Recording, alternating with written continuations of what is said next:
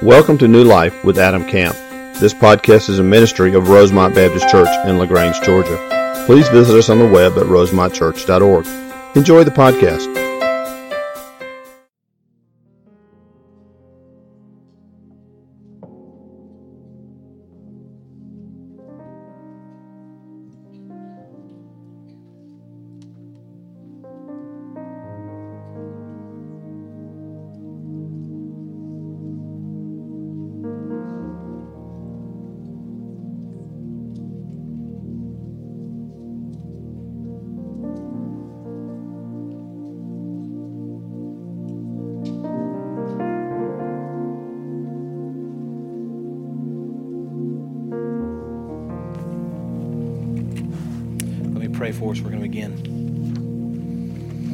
Thank you again for the opportunity to gather as a body of believers, Lord, just to sing praises to your name. Now, now to hear from your word as it speaks to us, Father.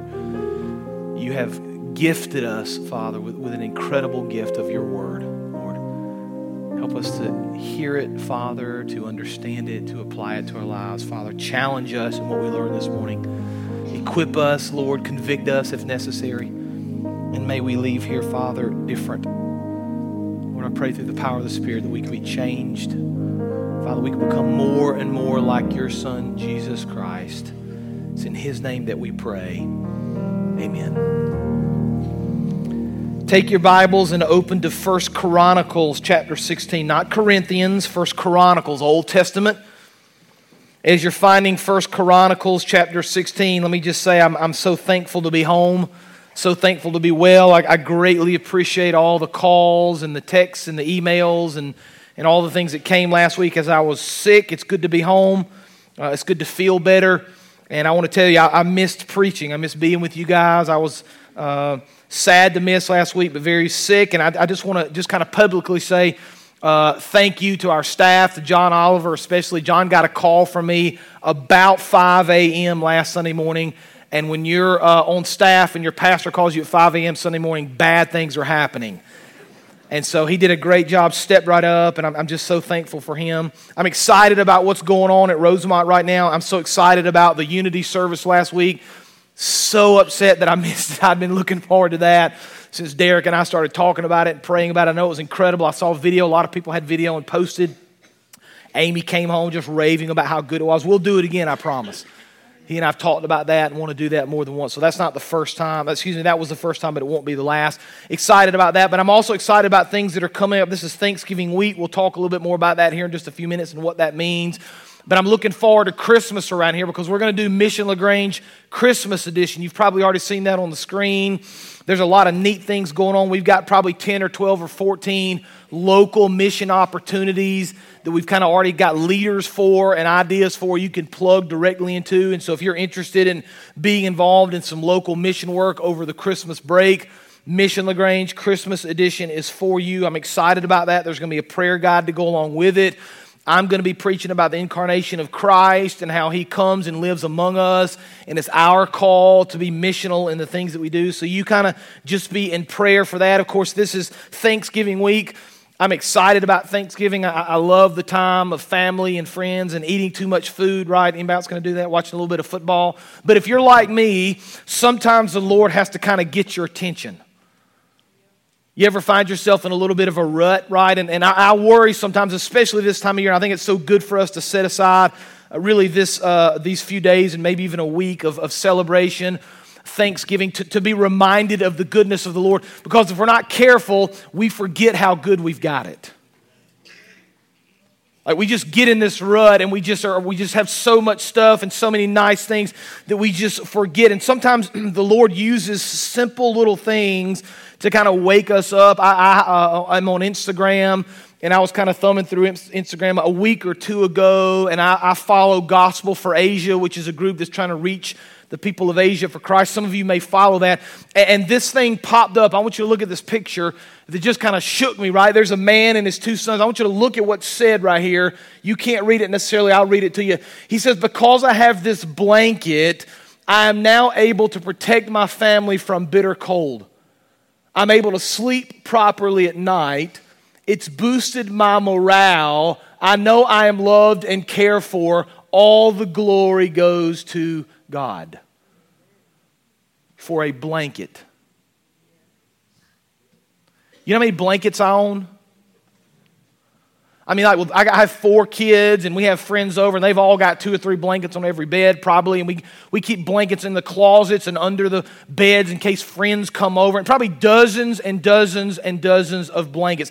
And I'm thankful for those blankets, right? They're good. And I just started thinking, you know, if, if one of you came up to me today and gave me a blanket, like as a Christmas gift, that would be a nice thing. I would thank you for that, and it would mean a lot to me that you thought of me enough to bring me this gift. But I probably wouldn't say, because of this blanket now, I'm able to protect my family from the bitter cold. I probably would not say that.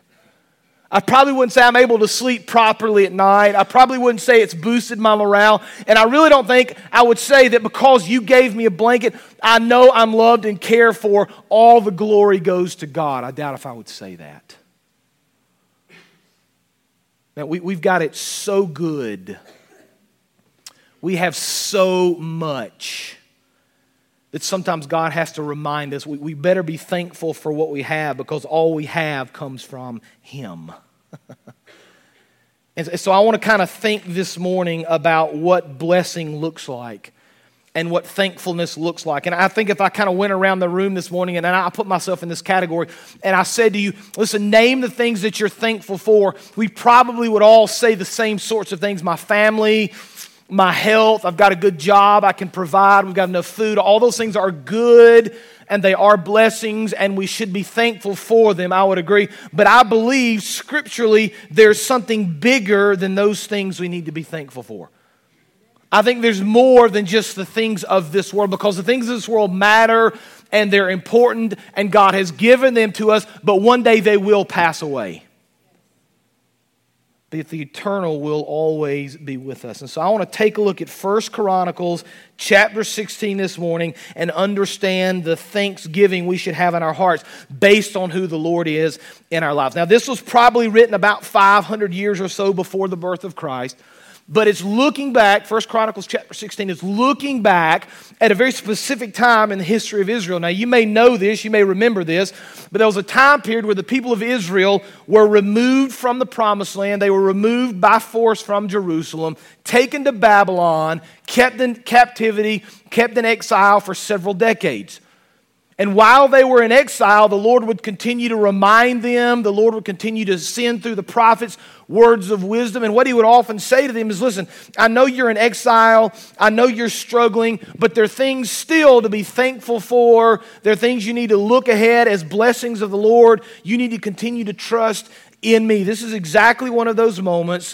First Chronicles chapter 16. In fact, my Bible titles beginning in verse 8 David's Song of Thanks. I'd like to begin by reading verse 8. It's on the screen as well. Oh, give thanks to the Lord. There it is. Call upon his name. Make known his deeds among the people. Sing to him, sing praises to him, tell of all his wondrous works. Glory in his holy name. Let the hearts of those who seek the Lord rejoice. Seek the Lord and his strength. Seek his presence continually. Remember the wondrous works that he has done, his miracles and the judgments he uttered. O offspring of Israel, his servant, children of Jacob, his chosen ones. And let's stop there for a second. There's something I want you to notice. First of all, the first truth I want you to see in this scripture, we have it on the screen, number one. We should be thankful because we serve the King of Kings and the Lord of Lords. Now, that is a no brainer to everybody in this room. Nobody just went, wow, I didn't know that. But are we living it? That's the real question. I feel like so much about, uh, of what we talk about in here on Sunday mornings is not like necessarily new to you. You have it in your head, but do you have it in your heart, is the question. Are we really mindful that we serve the King of Kings and the Lord of Lords? Like the creator of the universe? Because we don't, we don't serve a, a weak God. I went and looked up some of the Old Testament names of God, and, and, many of you have probably done that in the past. There, there are all sort of dozens and dozens of different accounts in the Old Testament that kind of give us and explain to us the names of God. Psalm 148 calls him excellent. Genesis 35 calls him almighty. Psalm 57 says he's God most high. Jeremiah chapter 10 says he's the everlasting king. Revelation 19, 16 says he's the king of kings and the Lord of lords. First Chronicles 16, what we just read, talks about his wondrous works, his holy name, and his miracles, right? We, we serve not some unknown God, but the creator of the universe. I think we far, far too often minimize that. I was driving in this morning very early, and, and when, you, when you come back, at least me, when I come back from Asia, oftentimes I'm jet lagged, which means I want to go to bed early and, and wake up really early. That's kind of how my brain's working right now. So I was up super early and, and came on in pretty early this morning, and I was driving well before the sun had come up, and I, I, I kind of looked east as I was driving, and some of you may have seen this week, but kind of on the eastern horizon, uh, when it was still really, really dark. Right up just above the trees was just brilliant light. Venus. How many of you have seen Venus this week? Anybody seen it? A couple of you got to get up a little bit early to see it. I understand. Got to get up early because it goes down when the sun comes up. But it looked like somebody had a searchlight. I mean, it was brighter than any airplane. It was just this brilliant. It's worth getting up for for the next few weeks. Brilliant, brilliant light in the sky. I was reminded of Psalm 19, 1 and 2. The heavens declare the glory of the Lord. The sky above proclaims his handiwork. Day to day pours out speech. Night to night reveals knowledge. Isn't it neat how God gives us within the heavens a picture of his glory just to remind us in case we forget? It, isn't it neat how he gives us the seasons that just about the time we get tired of the hot weather, it begins to turn cold? And just about the time we get tired of the cold weather, it turns hot? And just about the time we get tired of the trees, they change colors and lose their leaves and then do it all. Isn't it how God kind of gives us these things to display His glory, to display His goodness, to show His power in our lives? The problem for far too many people is we walk through everyday life without remembering His greatness. We forget that we serve the King of the universe. We, we think sometimes we serve a weak God that can't do this or can't do that or won't do that. That's not true. That's not true. We just got back from South Asia, as many of you are aware, and, and did some work in, in India specifically and worked with some local partners there. And I, and I love going there because I love the people and I love what the Lord is doing there. And I don't do a good enough job of explaining kind of what we do. One of the things that we typically do there when we go, and it's every place we go, if you're new to our church, we travel all over the world to lots of different locations to share the gospel. But India is a little bit different because when we go to India specifically, we train local believers and we go and we share with them how to do certain things and how to teach and how to preach. And so we always kind of sit in a room with eight or 10 or 15 or 20 local believers, and we share every day, all day for the entire week. This particular time was a marriage conference, which was really cool. So the husbands and their wives came in. We shared with them about marriage, which, which by the way, you may or may not know this, but in India, marriages are arranged typically. About 95% of the marriages are arranged. And so, and I'm not, I'm not uh, over exaggerating this, it's very common for a man to kind of show up at his wedding and meet his wife 10 minutes before they get married. It's true. Very, very different than America, right? So we were able to teach about marriage and share what the Bible teaches about marriage, right? And, and, and I don't do a good enough job of explaining this, but every time our church goes and takes a team to South Asia, our church, through their tithes and offerings, pays for every bit of that training for these local believers. Like our local partners over there say, if it weren't for us and the, and the, funds that we bring, they would not be able to do these conferences like we do, these training opportunities. So we pay for transportation for these this particular time for the marriage conference, transportation for the men and women, food for them, lodging for them, training materials, everything they needed in order to be trained for this full week, we paid for. But one of the things I enjoy doing when I'm, when I'm there is kind of going down to the river. And many of you who have been to this particular place will understand the river and the importance of the river there and how the river is holy to them. And so you go down to the river and you see these people that get down in the water and they bathe in the water, they drink the water, oftentimes very dirty water, they brush their teeth in the water, they worship in the water. And so what we typically do early one morning is we get up, many of you have done this, we go get on a boat we kind of float down the river for probably two or three miles and kind of just look at the shore and, and watch this. And I'm always struck by this because, in, in my mind, in my heart, I know the truth. And I know the King of Kings and the Lord of Lords. And I understand that so many of these people are deceived. They just don't understand what they're doing. And my heart just kind of goes out to them. And I always have this moment of wondering, like, how could they do this? How could they be confused? Uh, how could they worship these false gods and they're, they're probably millions of false gods in different parts of Asia. And I just wonder how, how they could worship false gods and really kind of buy into this. And then I come home to America. and some of you know where I'm going with this. And I see the materialism of our country. The wealth of America is staggering, by the way, staggering. You have no idea. Like, I, I, sit in a room with people oftentimes in, in other parts of the world, in this room that I was in the last week, and these people are probably making five or six dollars a day. That's true. And I come home to America where, where it seems as if, at least from the surface, we've been given everything all of these good and pleasing gifts. And instead of taking those things and figuring out how to use those to leverage the kingdom and to share our faith and to bring glory to the Lord, we figure out how we can get more. And our materialism becomes an idol to us. And our wealth becomes an idol to us. And our status becomes an idol to us. And our beauty becomes an idol to us. And all of these things become idols to us. Not only do they fight for our attention, they fight for our allegiance. And, and, we forget, if we're not very careful, that we're serving the true and living God, the King of Kings and the Lord of Lords. We're not serving materialism, we're not serving wealth, we're not serving beauty, we're serving the Lord. And we need to be reminded of His goodness, of His power of his mercy. But I want you to continue to look at verse 14. First Chronicles 16, now verse 14.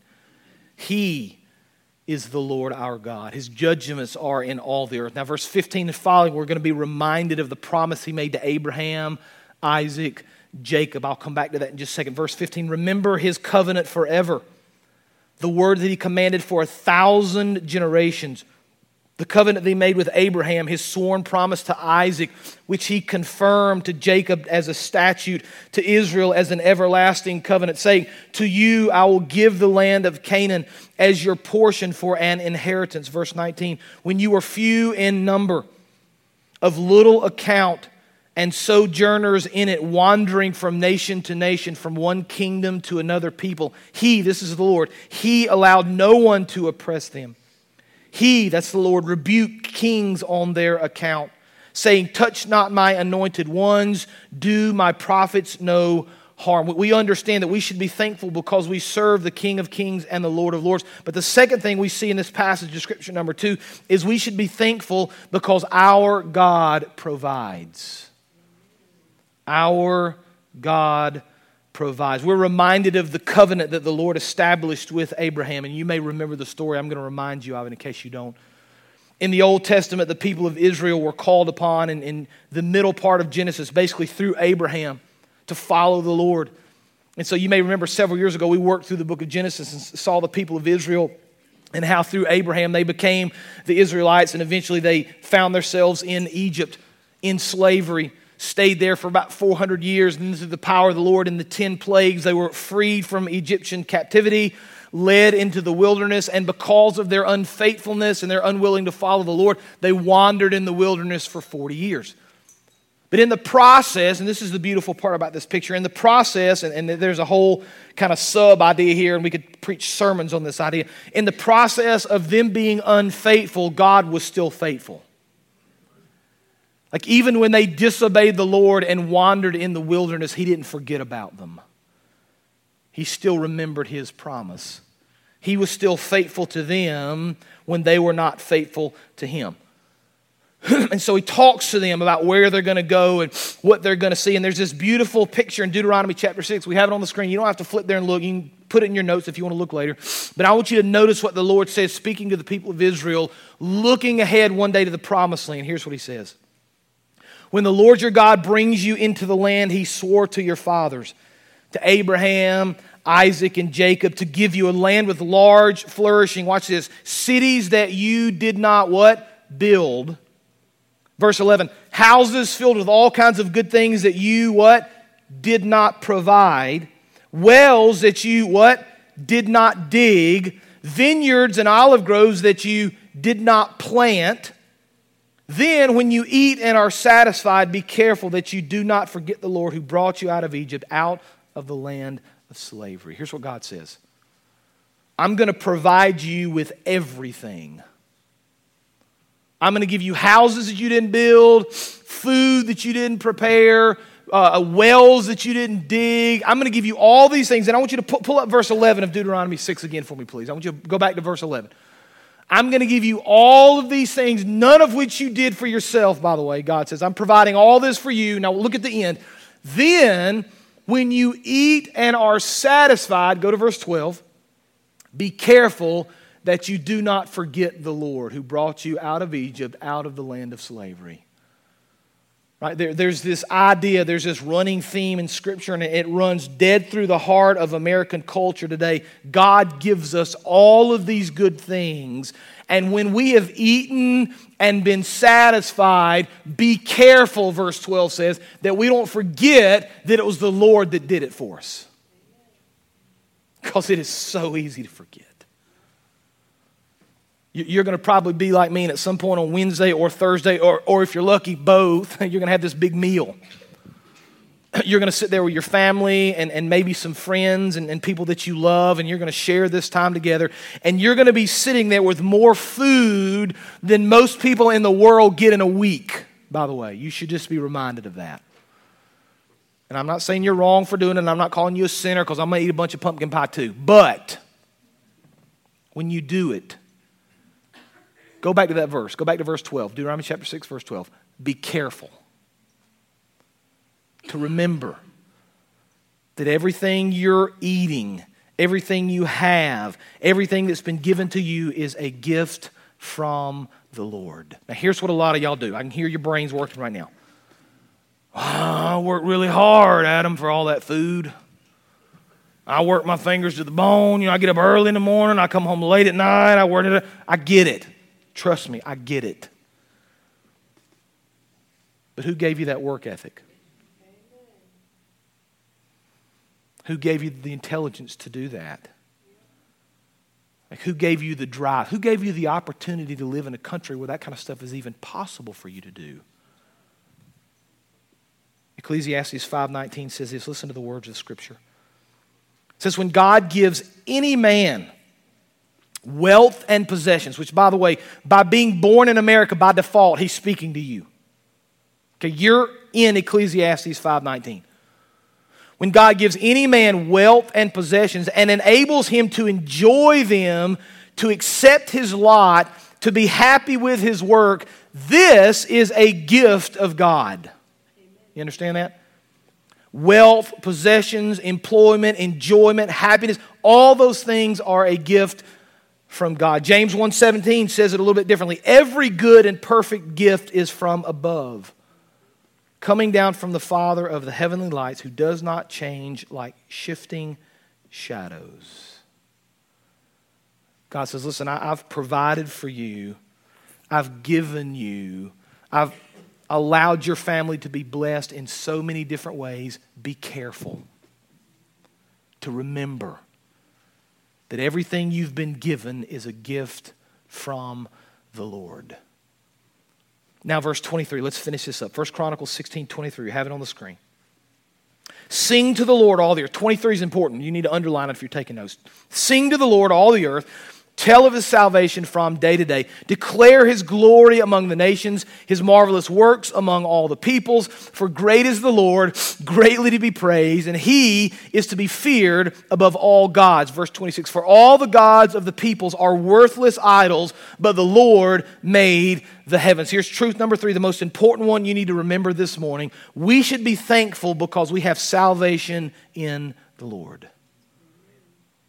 Like if everything else went away, we should still find peace because of the salvation we have in the Lord. Look at verse 23 again. Pull verse 23 up for me, if you would, please. Sing to the Lord, all the earth. Right? There's this idea of joy and excitement. Why? Tell of his, what's the word? Salvation from day to day. Right? Built into this verse is this idea we should be excited, we should rejoice because of the salvation of the Lord. And look at the first part of the second line there. Then we should be quiet about our salvation and never share it with anyone. Or maybe it says, tell of his salvation once a year just so we feel good about ourselves. That one hurt. I love what this says. We should be telling of the salvation of the Lord from day to day, like regularly. Like the idea that you've kind of received this incredible gift from the Lord and that you wouldn't then in turn give it to others is sinful. Like so many of us kind of get this gift from the Lord, this idea of salvation. We stick it in our, in our back pocket and we act like it's fire insurance. Like, I'm good one day when I die. I know one day when it's all said and done, I'm going to heaven. I don't have to worry about anything on this earth anymore. I'm taken care of. It's kind of like this insurance policy. That's not how the scripture sees it. The scripture sees it as this gift that we should share with others, sing to the Lord. Verse, go to verse 24. Look at verse, verse 24 says, Declare his glory among the nations, his marvelous works among all the peoples, right? There's this idea we should see the glory of the Lord, see all he's done for us, see his blessings, understand his salvation, and be willing to share with others, give for the sake of the kingdom, regardless of what it costs. Like the salvation that He gave us should drive us because it's eternal, man. It changes everything. It should drive us to want to do more and be more and act differently than we did before. But far too many of us kind of fall in this rut of having the idea of salvation, accepting Christ, sticking it in our back pocket, seeing it as fire insurance, and never doing anything with it again. I sat in the room with one of these dear brothers in South Asia and I hear their stories. And, and by the way, persecution in that particular part of the world is increasing.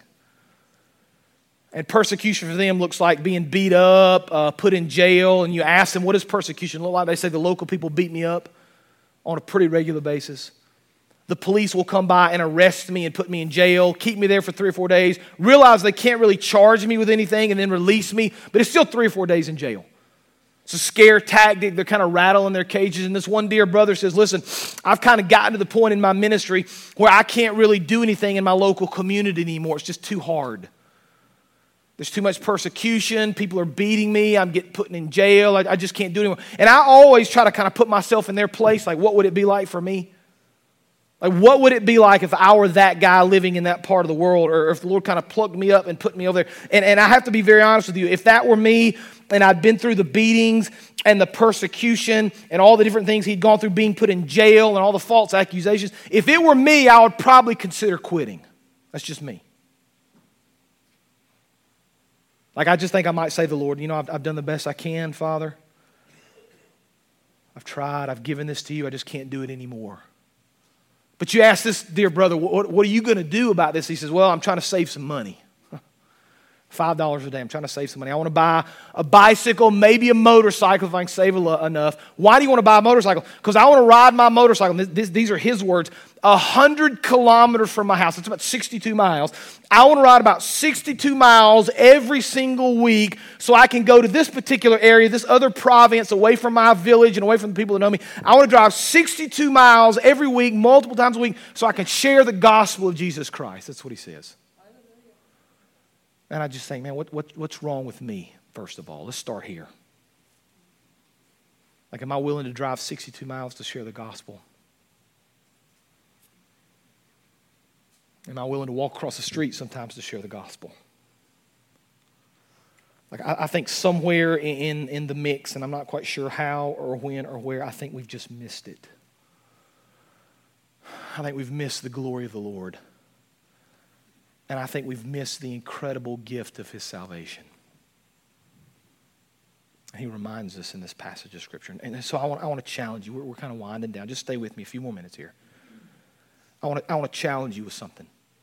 I want to challenge you that this, this break, first of all, Thanksgiving and leading into Christmas, and we're going to talk a lot about the, the incarnation of Christ and what it means for him to live among us.